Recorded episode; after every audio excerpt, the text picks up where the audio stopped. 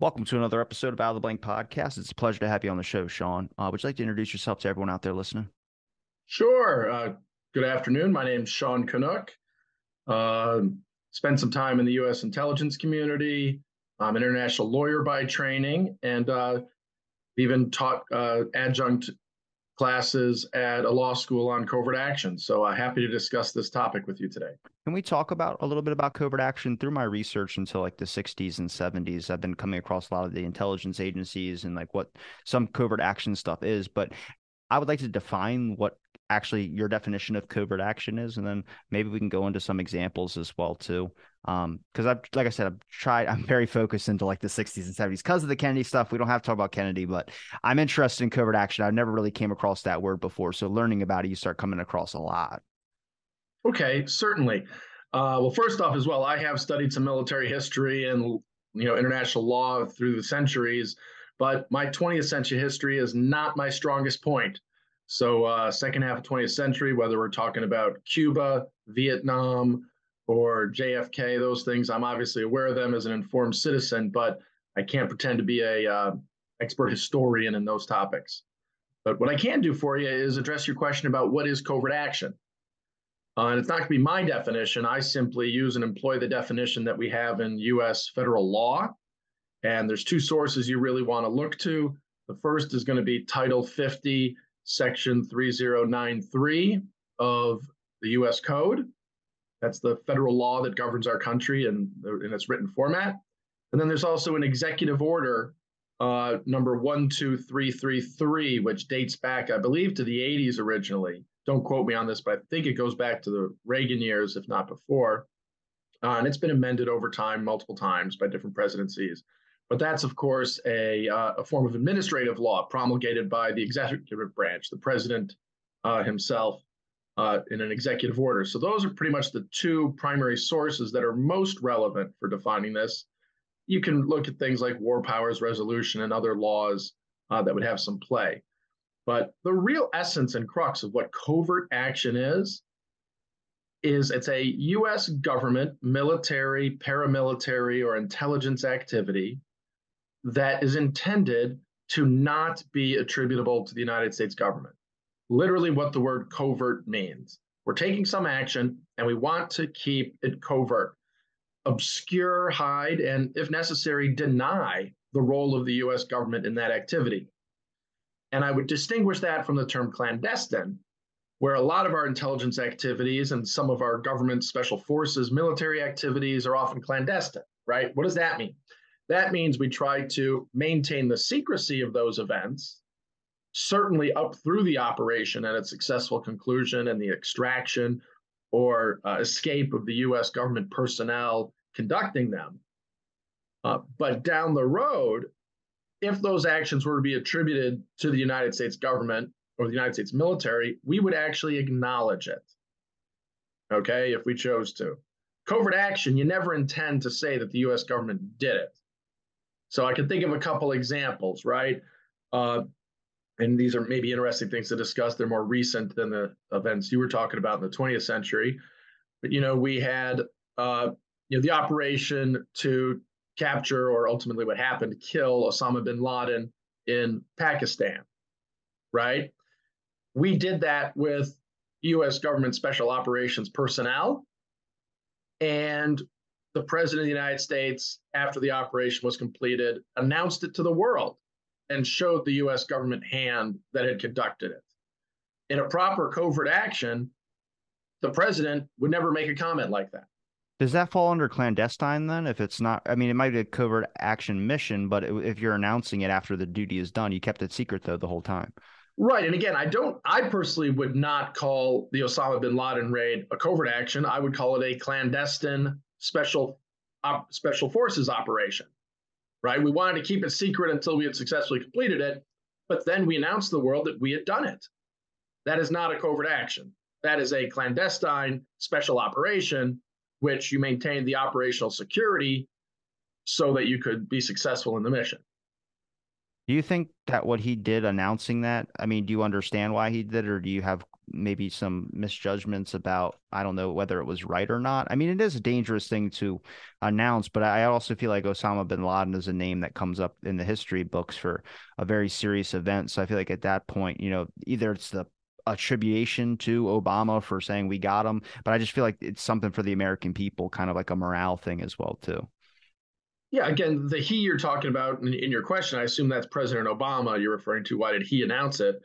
Uh, and I think the seizure or uh, extermination of Osama bin Laden was a key element of the global war on terrorism, which lasted through a couple presidencies.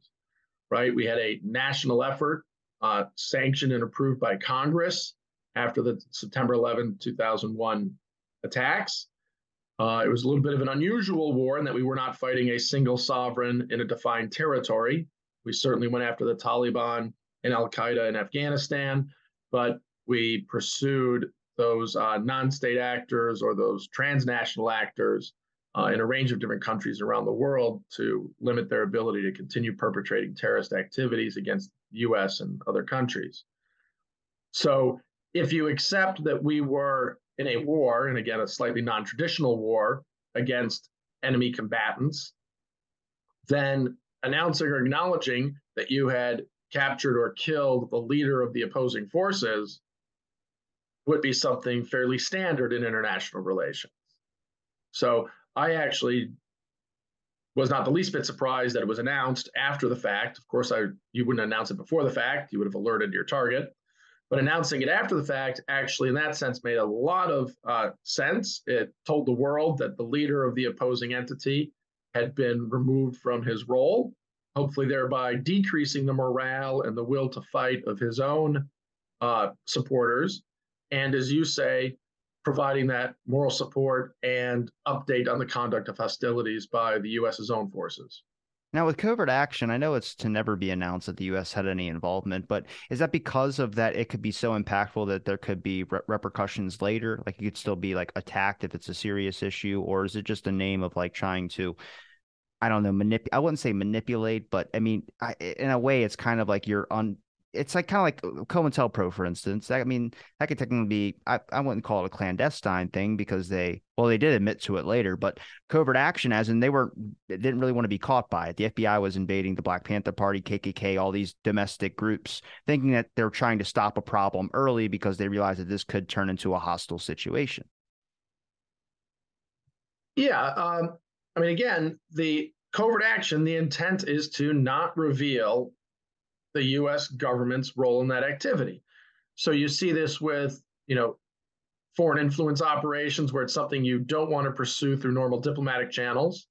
You don't want to pursue it through acts of aggression or armed hostilities through your military forces. And it's something you, you know, it may go beyond a standard intelligence collection operation. So the purpose is to accomplish a foreign policy objective and you don't want to show that the US government is doing it, probably for two reasons. One, you don't want to show that you are meddling or influencing the internal affairs of another state, whether they're economic or political. Uh, and you also might not want to reveal the means and methods by which you pursue those types of covert actions, right? And you maybe imagine you're doing something where you have contractors or third parties that you've hired so that you don't show the government hand in it right? Whether it's for the financing or the actual activities. Well, you don't want to announce this and reveal that, oh, these people who were doing items X and Y were actually working at the behest of the US government because then you have compromised their ability to be useful resources in the future. So, uh, again, I'd say it's either because you want to conceal the foreign policy objective you're pursuing and conceal that it's a US government foreign policy objective, and you probably also want to conceal the means and methods by which you're pursuing it, at least to some degree. Now, to those like from an ethics standpoint, I mean, is there an ethics committee that kind of looks at what these types of covert and types of strategies are to see if there's anything that's unethical about certain things? I mean, I'm sure you had to come across in your just eh, looking at it of being like this one's like oh god i don't know how i can like i don't necessarily agree with that one but okay. I mean i'm trying to see it from a balanced point of view and i notice a lot of my generation a lot of people that talk about especially like i wouldn't say left kind of. I'm not I'm out of the i'm apolitical. I don't want to get into the left or right type deal. But I start noticing that everyone's very, very critical and like there's no excuse for this and this and this. And then talking with people who study either intelligence services, they've kind of brought in a more balanced opinion of like why secrecy is needed, which is hard for me because, like I said, I'm a JFK guy. The documents I want them, but they're like secrecy. I'm like, uh.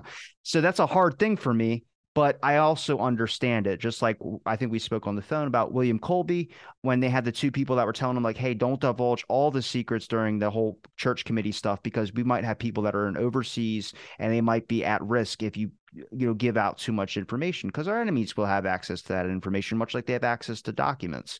Which to me creates a more balanced perspective that not every single person is willing to hear. And I'm the type that's like, I believe that there is a balance here and we need to understand what that balance is. Yeah, I love the fact that you're approaching this issue and you know using the word balance. Um, I myself have spent 16 years as a professional in the U.S. intelligence community, uh, over a decade at CIA, and then five years approximately at the Office of the Director of National Intelligence.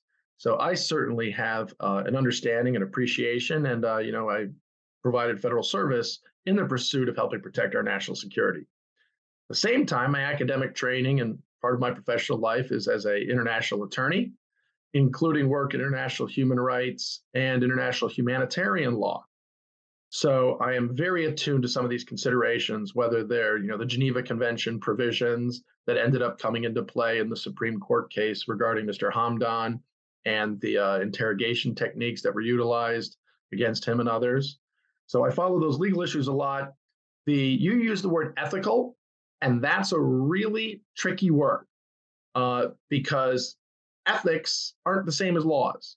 And we are a society governed by democratic politics. And I say that small d, not Republican versus Democrat, but the concept of democracy ruled by the people.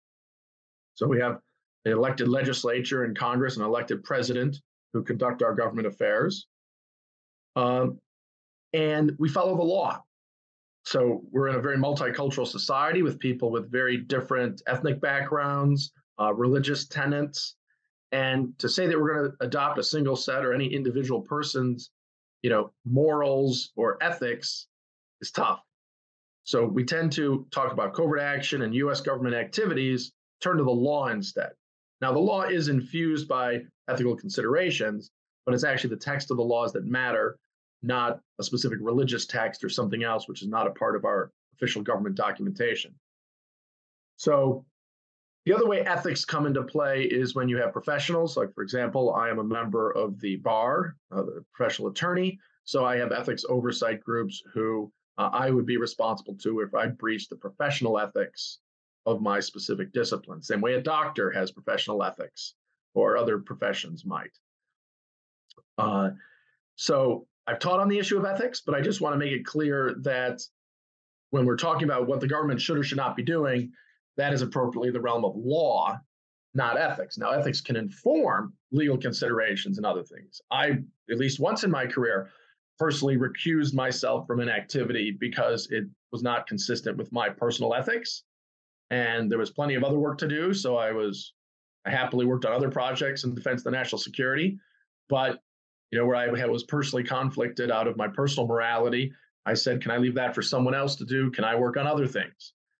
Uh, but that would be very different than saying, "Here's a law, I choose to follow it or not follow it." I didn't have that choice, right?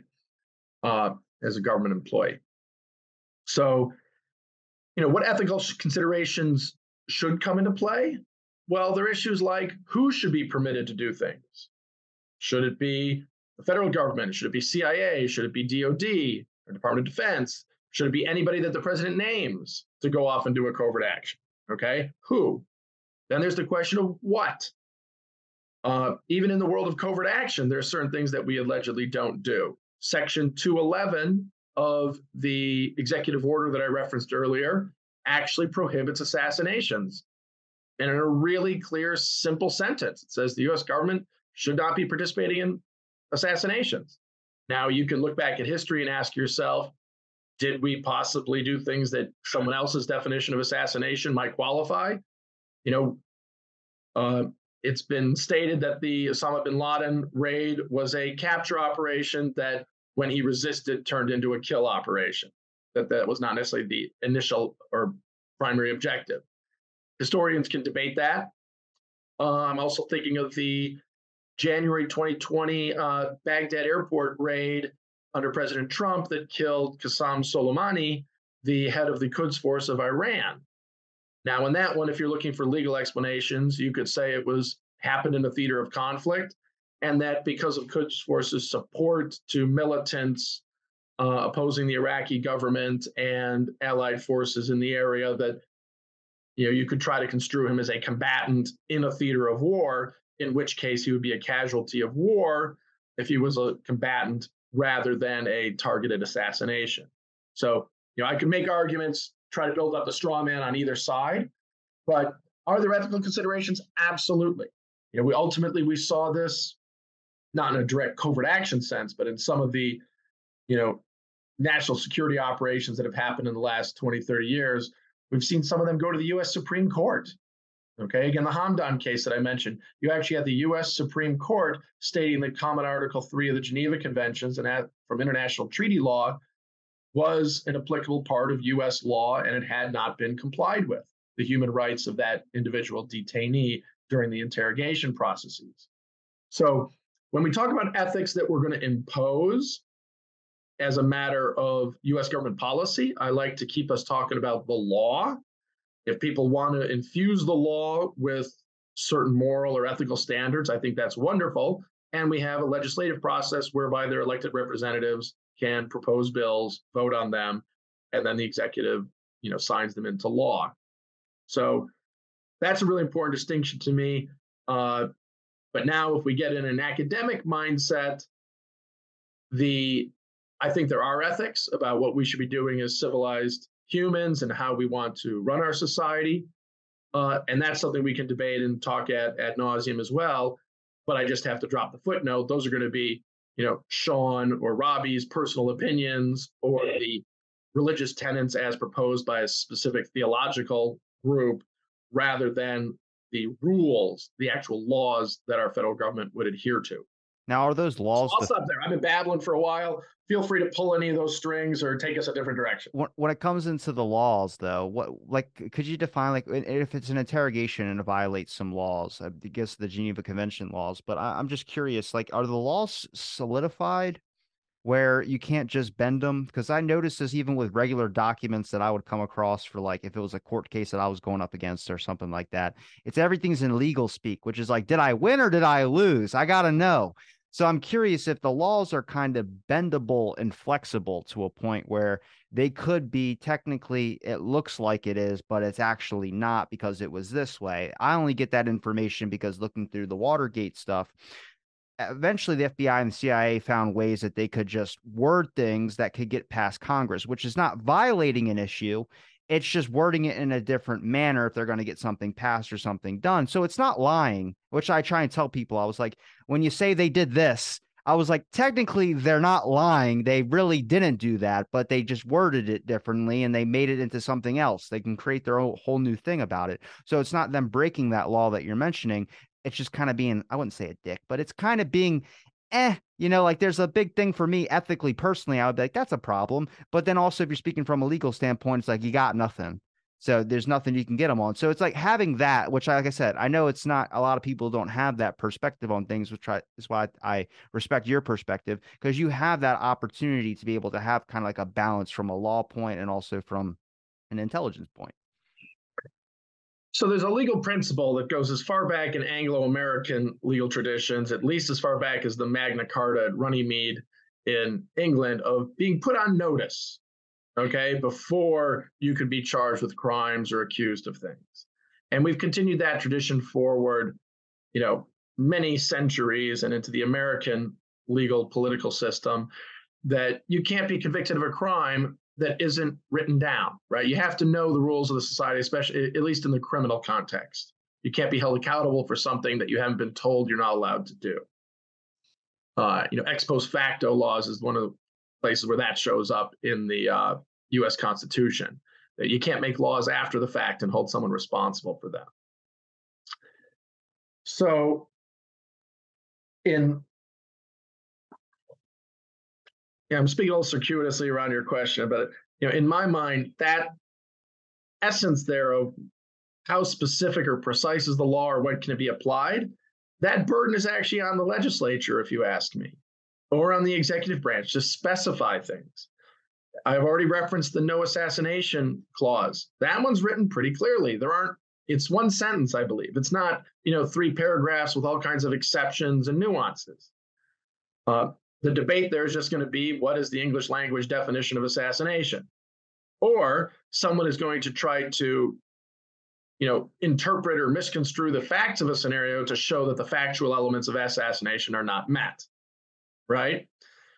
Uh, on other things, you talk about is there wiggle room for CIA or someone else to, you know, misinterpret things? Well, again, it depends on how specific the laws are written and in many cases in our society where you cannot remove all ambiguity from a legal rule, it ends up going to our third branch of government, the judiciary, for interpretation.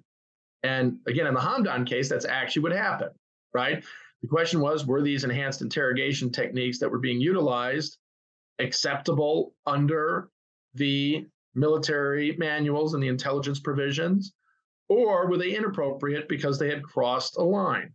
And we ended up went to the highest judicial body in our nation who interpreted the meaning of the Geneva Convention language and who looked at the factual scenario that had played out in the detention facility.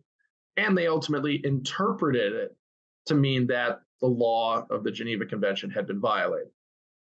So I don't think you're ever going to have perfect clear cut objectivity. I think in some cases you can have, you know, a pretty good sense, but it's inevitable that some of these issues will be resolved after the fact. Now, that is no consolation to people who suffer or are victims of human rights violations at the time.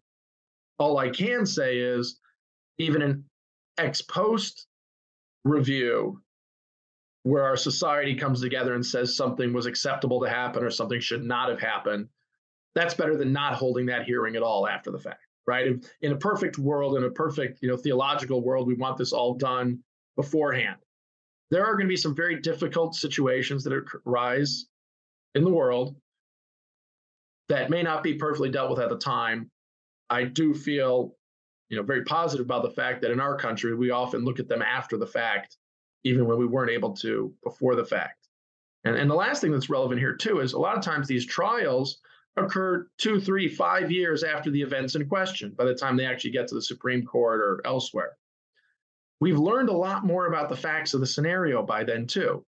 You got to remember at certain times when certain actions are happening, you're in the fog of war, you're in the heat of conflict, the individuals have limited information, inaccurate or incomplete information, and and they're making life and death decisions right? You you know we teach laws of armed conflict and international law in classrooms in ivory tower law schools to experience you know by professors and teaching them to you know academic law students. How do you actually implement the laws of war? It's 18 and 19 year olds holding a rifle who are afraid for their life who are actually making those decisions where the actions occur. Now, hopefully, they've been trained well. Hopefully, they're supervised by lawful and ethical uh, senior military officers, right? But where the rubber meets the road is very different than sitting with a textbook, you know, in a beautiful classroom. You think people would have a different reaction to some type of methods of breaking the Geneva Convention if that person was uh, like an actual bad person, like someone who massacres a bunch of people? And then you talk about breaking interrogation rules or something like that. I feel like the public would be less caring about that. Right, and those are ethical and moral things. Uh, and you know, the perfect example from modern history is, you know, if you had the opportunity, would you have assassinated Adolf Hitler? Yeah, the church committee back in the 70s talked about that. I saw that it was a message. Yeah, but it's, it's, it's, an iconic, simple example from social and moral philosophy, right? It's out of a movie. yeah. And, and, you know, again, you have the question between consequentialism. We're going to get a little philosophical here. Forgive me. I don't know if this is common for your podcast, but you have a philosophical theory of utilitarianism or consequentialism, which is, you know, what what are the it's a results oriented thing okay the ends can justify the means if you need to kill one to save 10 you save nine lives, right? Or uh, Immanuel Kant, in his deontic philosophy, had a very different approach of you can't use other human beings as mere instrumentalities. You have to respect their human dignity. And there's certain things you can't do with or to other people, even if the resulting outcome might be for the greater good. You've got to go find another way that ensures their dignity, saves your own humanity, because otherwise you're on a really slippery slope to chaos. Okay, and let's let's let's pull the thread you offered. You're probably going to find most people in the world who would have been willing to pull the trigger on Adolf Hitler with his horrific genocidal and you know other expansionist policies and all the harm he was doing. But if we roll that back, right, and you find other world leaders, sometimes these people are going to be viewed as freedom fighters and saviors by one group, and they're going to be viewed as terrorists by others. Okay? Uh, one, you don't have to look that far back in history to see some of these different views. I mean, look at the life history of Nelson Mandela, for example. Okay, if you go back and you look at his early political activities, and then you compare it with his leadership activities as a head of state down the road. I mean, he had a, I'll just say, a fascinating career from start to finish that spanned a wide array of activities. And ethically, people might have had very different views about some of his activities at different points in his life. Now, you can argue that the end of apartheid was essential from a humanitarian basis, and that maybe the various means he used along the way did justify the end, or the, maybe the end did justify the means along the way.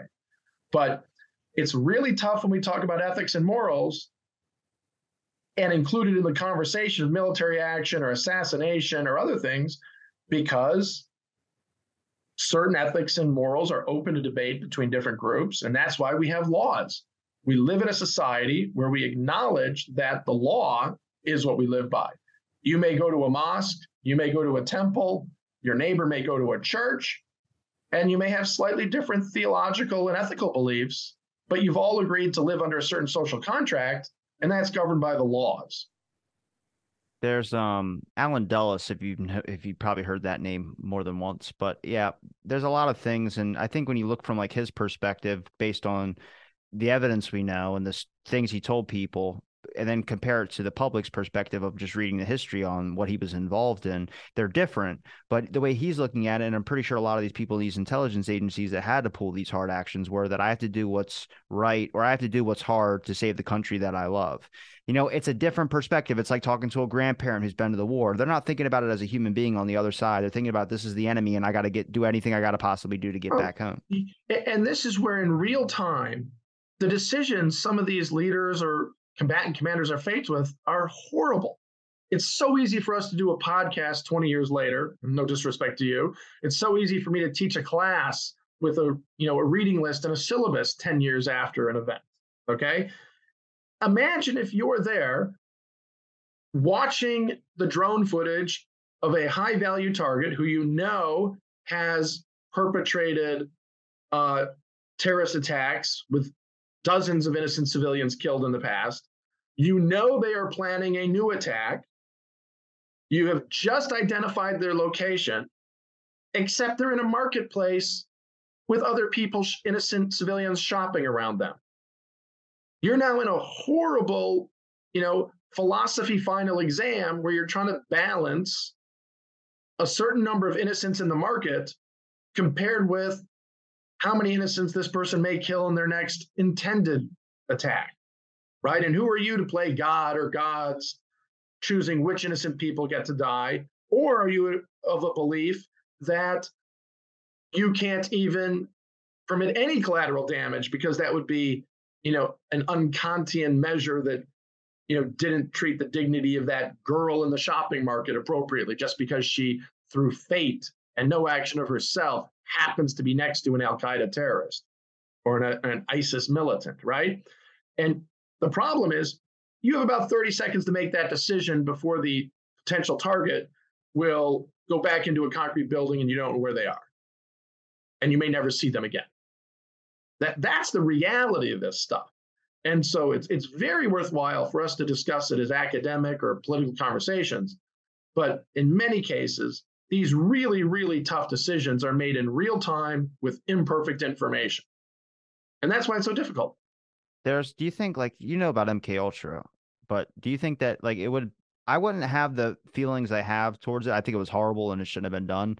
But um if they were just consented people that they used, like anybody that said, "Yeah, I'll sign up for this experiment thing. I'll do this and sign up." They could have did that, but they didn't. And there was like unwitted civilians and people that were dosed with drugs and yeah, for, for the benefit of your audience, you want to give a couple sentences on MK Ultra, please, just so they know exactly what you're talking about.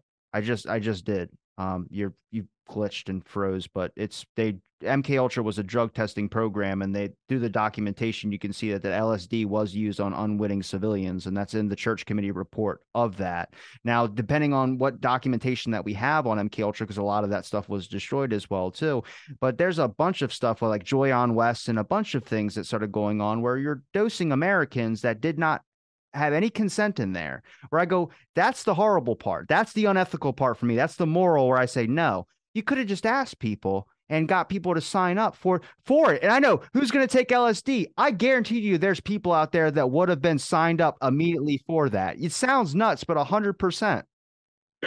Oh man, that's hilarious, Robbie. Uh, and I think I agree with you on both points. Uh, on the substantive one, uh, I my personal morals, my personal interpretation of the law, and I think where the law is very explicit today, is that the intelligence community is not supposed to be performing uh, foreign intelligence operations against U.S. civilians here at home, and I think uh, very clearly that uh, providing people uh, chemical substances without their knowledge or consent is also, uh, you know, not to be done off limits.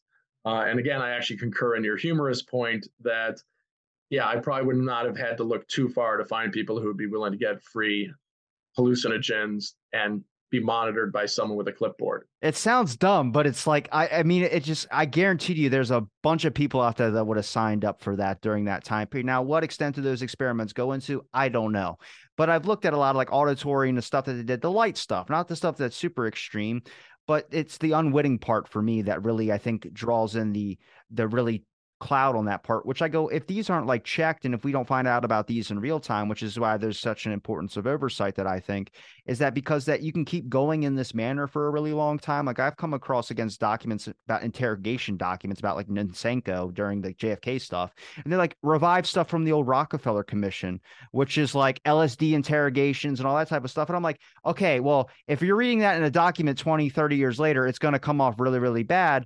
But I'm also curious who is Nosenko, and then you got to look at his background and see what they were viewing him as and what they had him on, which makes it start to have a little bit more sense.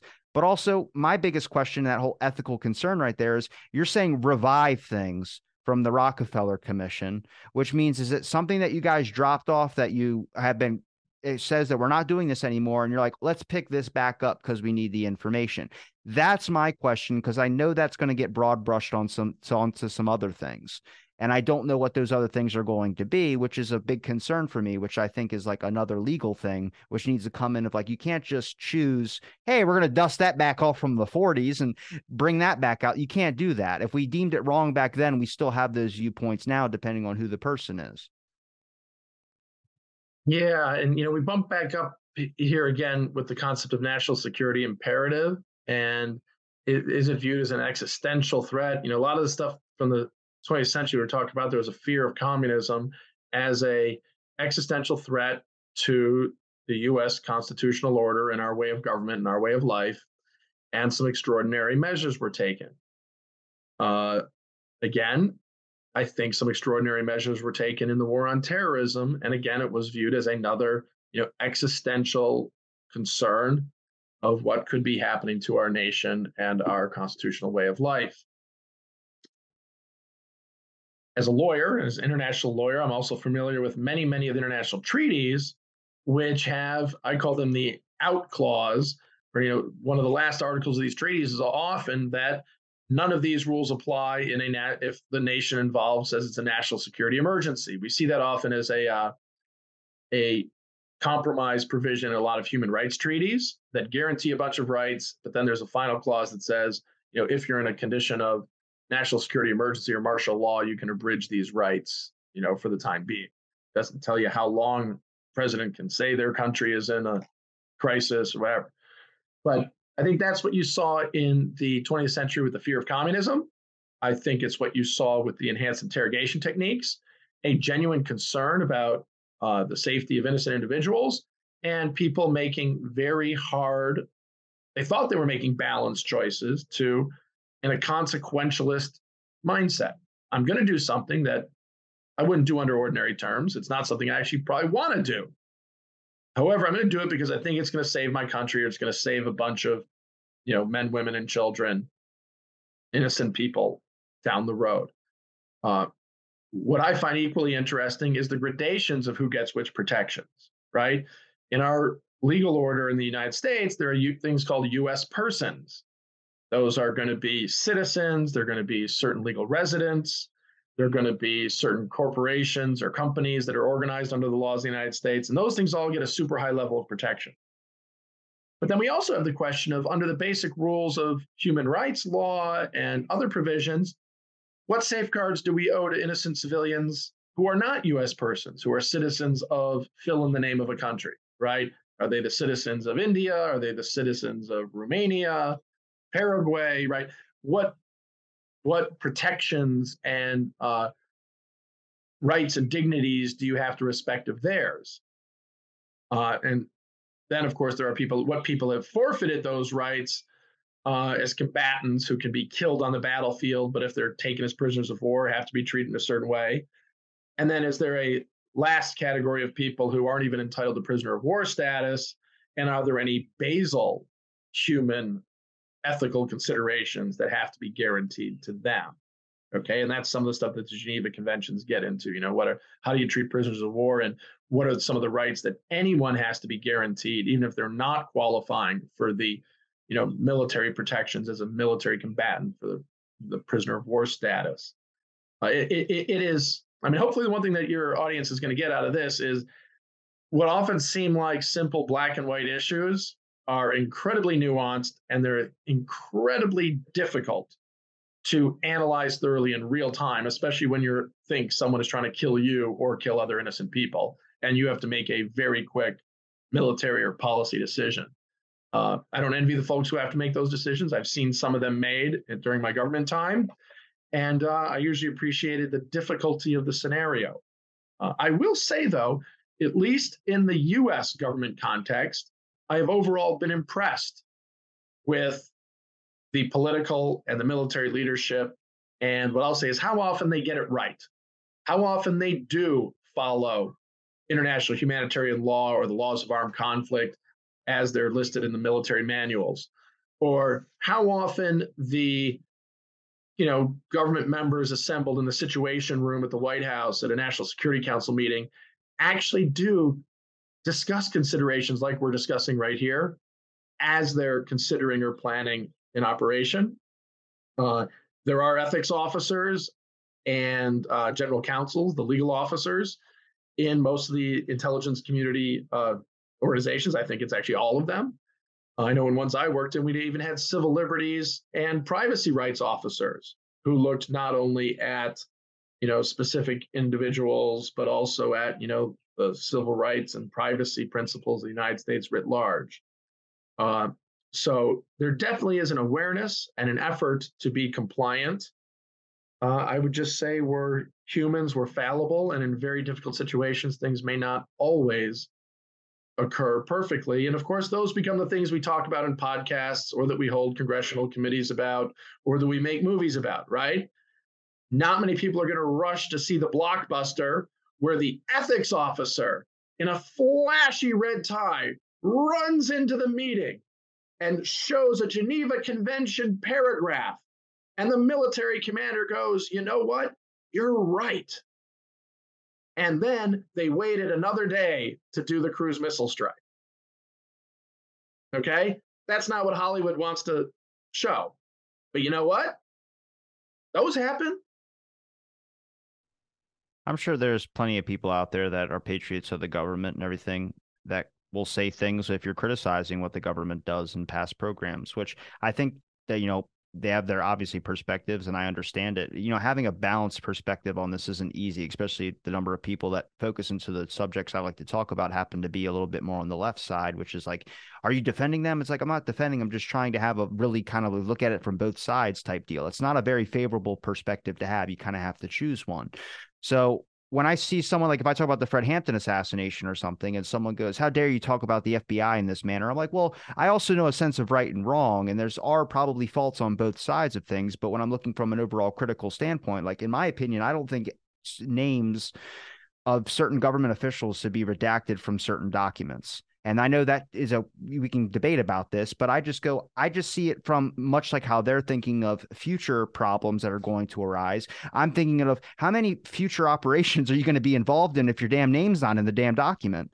If you're liable for your name being in it, you're going to be less likely to want to be a part of that project. I guarantee you there's probably some names in MK Ultra that would not have wanted to be involved if they knew their name was going to be public and published.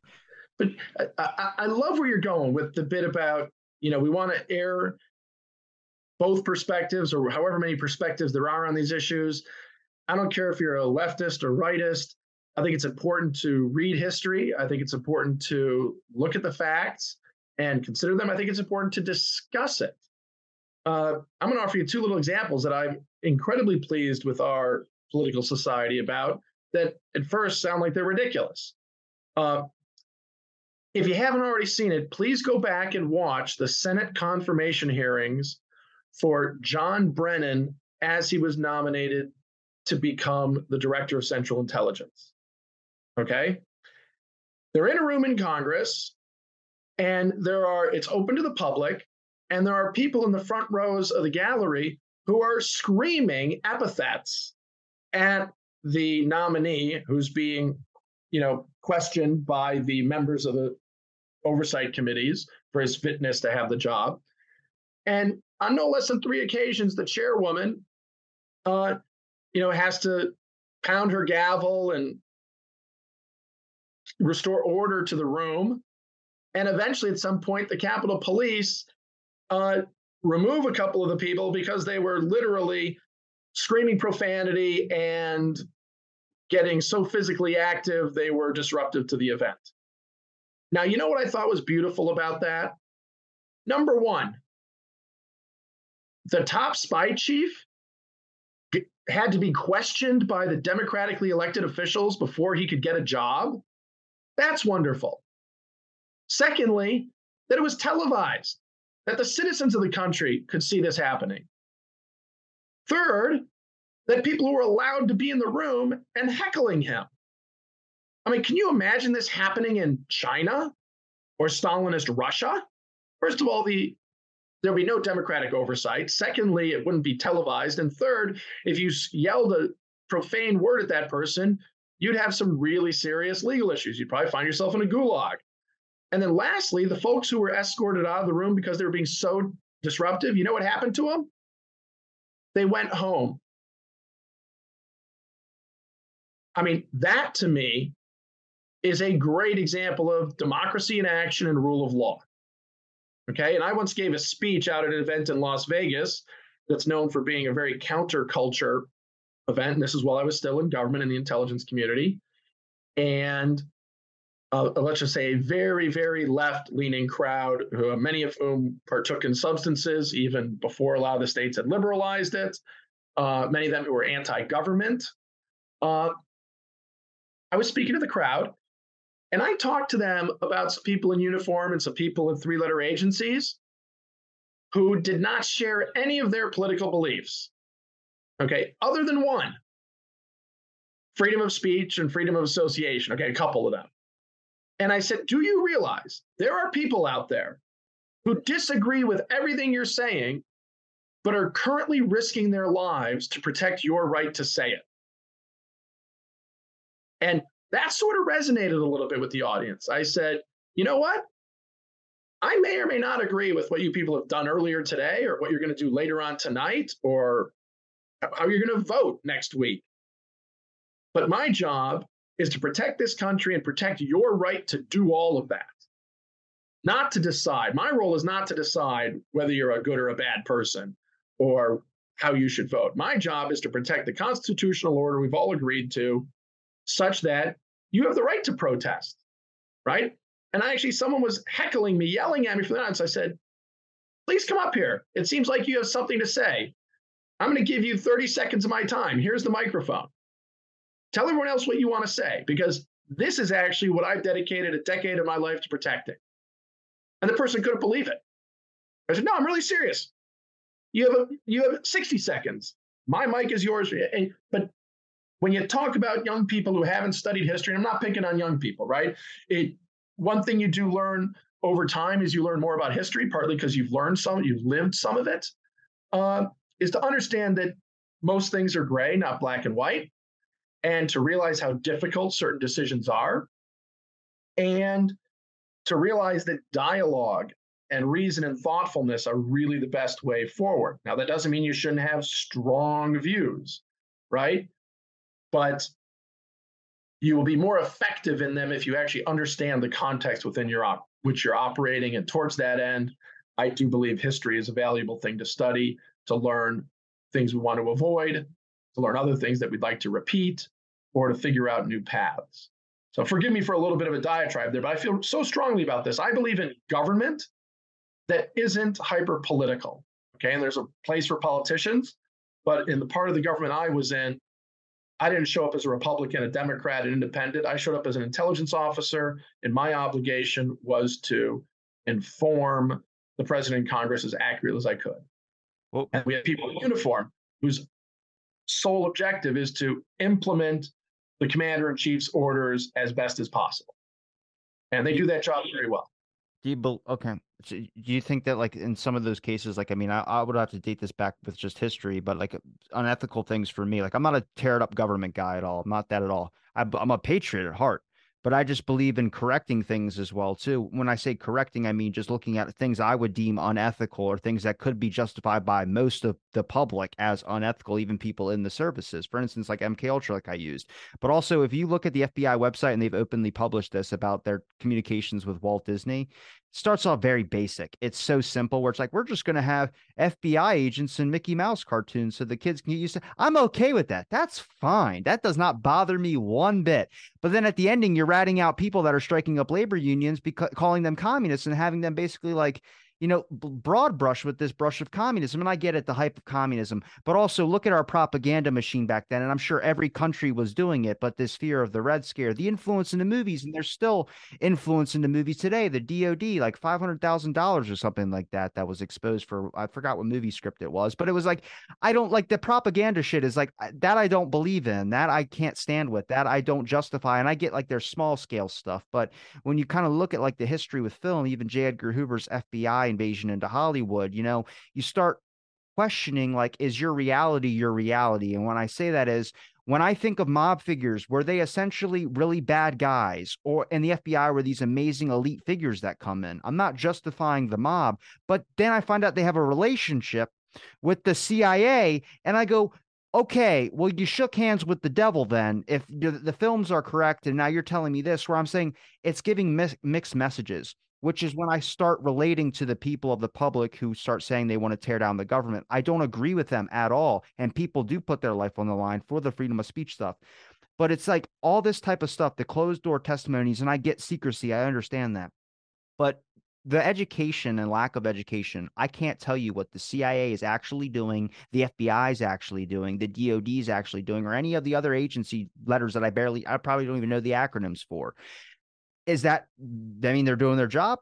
Sure, secrecy. I understand that. But the fact that people are so disconnected from what these agencies are doing, and maybe for a good reason, but to understand that there's also a real thing that happens when you start not knowing where the boundaries are, is when you get stuck in an echo chamber of doing bad, such as projects like MK Ultra and things we know in the past, and nobody corrects you. That's why the church committee is so important is because you start keep going and going and going and nobody's checking you and that's like my whole thing which is like can i just get a second church committee to figure out what you guys are actually doing? We don't have to publish any you know budgets like they they didn't do that in the original church committee but i'm very curious to like what is going on? Like just how are you guys thinking? Because a heart attack gun is insane and i'm fascinated by it but also academic CIA influence on academic campuses, I kind of have an issue with as well too, and I'm sure a lot of people would share those views.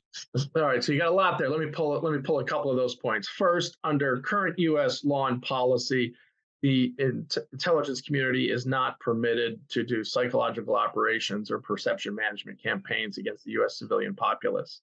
They are not supposed to be infiltrating the clergy. They are not supposed to be infiltrating academia and doing that. Now, can a CIA officer write a publication, publish it in a journal, and list himself or herself as a CIA officer author? Yes. Okay. But are they supposed to be clandestinely doing psyops such that the you know recipient or student of the information doesn't know where it's originating? No, that's not supposed to be happening today. Second comment Nothing is perfect. We live in a fallible world, and there are people who breach their duties and obligations. I don't need to go that far into history to find people like Aldrich Ames, uh, Robert Hanssen, who absolutely violated the rules and uh, strictures of their jobs. Uh, you know, we call them traitors. They are responsible for the deaths of many people, et cetera, et cetera. So I would be, you know, naive if I pretended that there haven't been bad eggs in the three-letter agencies over time. I think the majority are good. I think there are occasional ones who, you know, stray the, down the very wrong path. Um, lastly, due to secrecy and the need to keep certain things confidential, it's not possible to fully inform every single member of the populace. That's also not the way our government is set up. We are not a direct democracy. We are a Burkean representative democracy where you have elected officials who speak and govern on your behalf. So my answer would be you, Robbie, may not, you know, have direct information about CIA operations, but Congress should. And Congress does, except in extremely very rare instances where only the Gang of Eight, a select group of leadership and intelligence community chairpersons and minority leaders in the two houses are informed. And almost always it's prior information, except in extreme circumstances where they can be notified, you know, as soon as possible after an action has been taken, a covert action has been taken. So uh, I can't pretend, and I'm not going to pretend that you will ever know everything those places are doing. Uh, most people working in them don't know everything the place is doing. They only know their, you know, need to know eyes only section of what they're doing. Uh, but I do believe, more so than any other country on the planet, we have democratic oversight of our intelligence community. Does that mean it's perfect? No. We see that with some after the fact things like the 9 11 Commission or the church committees and you know, various commissions and committees over time. But again, I'm glad those happen after the fact rather than never happening at all. You know, it's it, it's a second best answer, but it's good that when we think we've you know wandered from the path, that then we have a recalibration moment with a very substantial commission. But on a regular operating basis, your congressional representatives have a decent idea of what's going on. I don't necessarily think that I agree with the congressional people that are getting the information. I don't necessarily know if they're not looking at a blind eye to certain things. You know, it's interesting to me when the UN sends puts out a letter saying that the Dag Hammarskjöld death, I think it was in 2013 or 2014, they were looking into just with cases of Allen Dulles and Patrice Lumumba which I just think is like that's uh, like I said, that's an issue. Where's the justice on that one? Where's the investigation on that one? I have no freaking clue, and neither do any of the reporters I've talked to who've made books about Dag Hammarskjöld. So like that's the thing is like, do we carry it to the end? Do we actually go and find out the answer to it, or does it get dropped off at some point? I guess that's more of a congressional thing that I would be looking at, but it's that type of thinking that I think the public should be at least aware about, and I also think it should be taught in a more balanced perspective. You don't catch that in any of these education systems, any of the schools that are teaching any courses like this, at least and the basic public education, not talking about a college where you go and get a class and all that. And I've talked to people in the intelligence communities, they're very patriotic towards the intelligence community. That's fine. It helps me create the balanced perspective that I have. But I'm like really kind of like when it comes to I know not catching um, but the church committee is, should be basic reading for every American. I mean, just but it's taught in a way. Modern, it, it, should be modern American history required reading. Absolutely agree. It should be taught in a way where people understand like this does not mean that, oh God, we got to go burn down the CIA. It just means we need to understand that. And that comes from my knowledge of other historians who studied Unit 731, who have studied other places where they've done horrible things in other countries. And you realize everybody's got a gun pointed to each other's head. That's how you get the balanced perspective. Like I said, I'm not like a liberal, I'm not a leftist, I'm not any of that type of stuff. And I'm not a right. I'm just kind of looking at it from like a right and wrong scenario. Primary have- document review is incredibly important. And again, looking at everything from all these perspectives, I, I think you could probably tell, and your audience could probably tell that I'm a patriot. I was a public servant, but I am also a diehard human rights attorney, right? Um, one of my co-professors and I, we taught a class, and for one of our in-class exercises, we did a simulated international criminal court proceeding of a fictitious U.S. military leader basically saying under international law standards, has the US violated international law? A few of our students were the prosecution, a few of our students were the defense team, and we let them hash it out. Right? To me, these are legitimate questions to be asking. It's uh, yeah. I don't know how much you know about the Manson trial. Um, I have to ask this question for you, but it's just it's, just pop culture. I've never studied it or looked into it closely. It's always my example when I ask like a really tough moral question that probably people would not give the answer for. Where I go, "Do you think Manson should have been to jail?" I do. I think he was nuts, but I do not agree under the circumstances that he went to jail for. And that's because Vincent Bugliosi, and this is exposed, it's on Law Justica. You can look up this uh, file as well, too. They committed perjury during the Manson trial. They put a prosecutor on the defendant's team to sabotage the court case. So, like, he, he's nuts, 100%.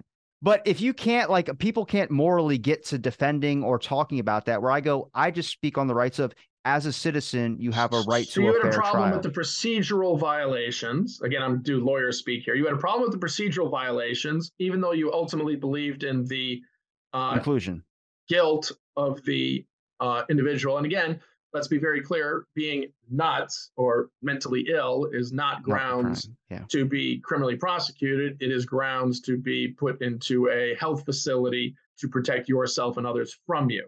So I actually believe that Mr. Manson, is my personal view, was mentally ill and needed to be in a restricted mental health facility to protect him and other people from himself.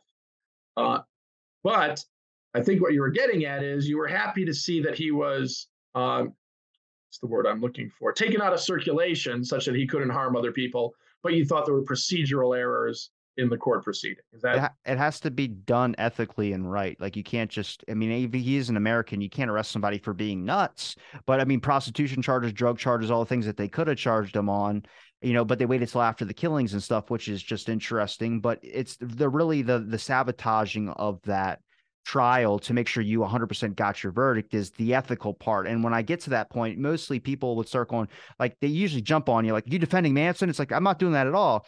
But I'm just saying, as an American or as a citizen here, you have rights, and those are your rights. At, and that's what I respect more than anything. And that's well, like the actually, one I mean, thing for a, me. You're in good company there, Robbie, because there's a very famous person who's made a career out of that. You may have heard of the Harvard Law School professor Alan Dershowitz who argues constitutional law cases, usually on procedural matters of illegal searches and seizures and other matters. Uh, and he's, you know, many times through his, his career says, you know, my role here is not in this matter judging the ultimate rightness or wrongness or facts of what someone did or didn't do. I am trying to protect the constitutional rights of all people by making sure illegal searches and seizures aren't the basis upon which someone gets incarcerated, right? And you know, if you're not familiar with his work, I invited him on the show. I I, I know you're talking about, yeah. I was once a student of his, and again, I don't necessarily agree with everything he's said or written, but interacting with him over time, I came to appreciate his perspective. That if you uh, Here's a great one. Uh, you know, the Martin Luther King quote injustice anywhere is a threat to justice everywhere.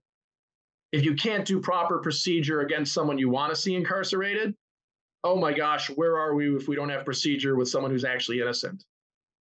Okay. So it's, and again, it's a tricky matter, but there are people who share your view that procedure matters, not just whether or not we think someone's guilty or not. Look, I mean, selling drugs is a quick way to get money, but it, making it through a hard earned living or business living is the right way to do it. So it's kind of like this, uh, you know, the, I wouldn't say conflict, but it's really that question, which is like the immediate process of getting what you want or working the hard way and getting the satisfaction when it finally pays off. I mean, that's what kind of the boat I stand, which is like I just want things to be done properly and really followed by it. Like no rule bending, no kind of going over, changing the names of stuff. Like typically people know what they're doing if they have to change a name to something. And I get it. Like I understand secrecy is needed. I understand, like I said, but it when it's explained in this manner, I feel like people understand it better like even with the Manson stuff and things of that sort, they kind of understand it as a whole instead of going on their quick emotional reaction to be like either tear up the government or I got to protect the government. It's really just kind of trying to find there's a healthy balance in between so we can stop the bickering and fighting on certain things. And then it just causes more issues down the road. We are in a huge divide and the country political wise. And it's like, it doesn't, I mean, eh, things get blamed on the left, things get blamed on the right, and everyone thinks that their guy's going to solve it. And I don't think that's necessarily true. I just think you have to look at more constitutional things, things that we should all be agreeing upon, but we can't even have the conversation about. But I also might be in the unpopular boat. That's fine. I'm 25. I'm not making any rules or laws or any shit like that. So that's good. So, and I would never say that. I don't even think I would want to be in a position for that. You know, I've talked to like superhero historians and I've talked to any topic you name on my show, but the one thing that relates to this in the superhero world is like if you had superpowers and you caught a bad guy would you take him to jail or would you just throw him out a window, knowing he's going to break out and come after your family? It's a crap question, but it's a really moral one where it's like, yeah, do you want to risk your family's life or do you want to take out the villain? And when you kind of look at it like that, I mean, there's a lot of things you can analyze in movies that have like the same kind of story to it, but that's the same question we're asking here. Do you look at this person and you know what's going to happen, or you think this is what's going to happen? If you ask someone about regime change or anything overseas and they go, yeah, because that guy, that guy's a bad guy. Okay, well, I mean, that so you just not want it here? It can't be both. What what are you talking about here? You kind of have to ask these questions like, oh, it's okay if it doesn't bother you, but if it goes overseas and you don't see it, it's not a problem. It's weird how we draw those lines, and a lot of people do have those lines, but they'll never admit to it. I've been listening intently, and I actually think you've been very articulate in what you've been saying the last few minutes. Uh, I'll say, with the possible exception of superheroes throwing people outside of windows, I'm not going to comment on that one. But your discussion of the, you know, the need for balance, the need for information, and for folks to be informed, I think that's very astute. And uh, don't take this as patronizing, but especially for younger members of our society who are going to continue to be the voices of our society and the leadership, whether you choose to seek political office or work through a media platform. Uh, this has been a truly delightful conversation. I, I just realized uh, what seemed like a 15 minute fun conversation. We've already done an hour, and I could go on for another hour, and I'd be w- more than delighted to come back and talk to you another day. Uh, but for our audience, today is Memorial Day, and I am going to head into town here in a couple minutes to celebrate those members of our armed forces who gave the ultimate sacrifice so that we could be sitting here doing podcasts like this and talking about the future of the Constitution. So, well, Sean, uh, I appreciate the time you gave me to talk on my show. Is there a place where people can find any of your links? Uh, I have a fairly uh, unusual name. Someone can just Google my name and or whatever search engine you prefer. And if you're interested in more of my work, it comes up pretty easily just because I have an unusual name. So that's K A N U C K and I'll uh, link any links that I find when I Google your name in the description. But I appreciate the time and thanks everybody for listening to this episode of Out of the Blank.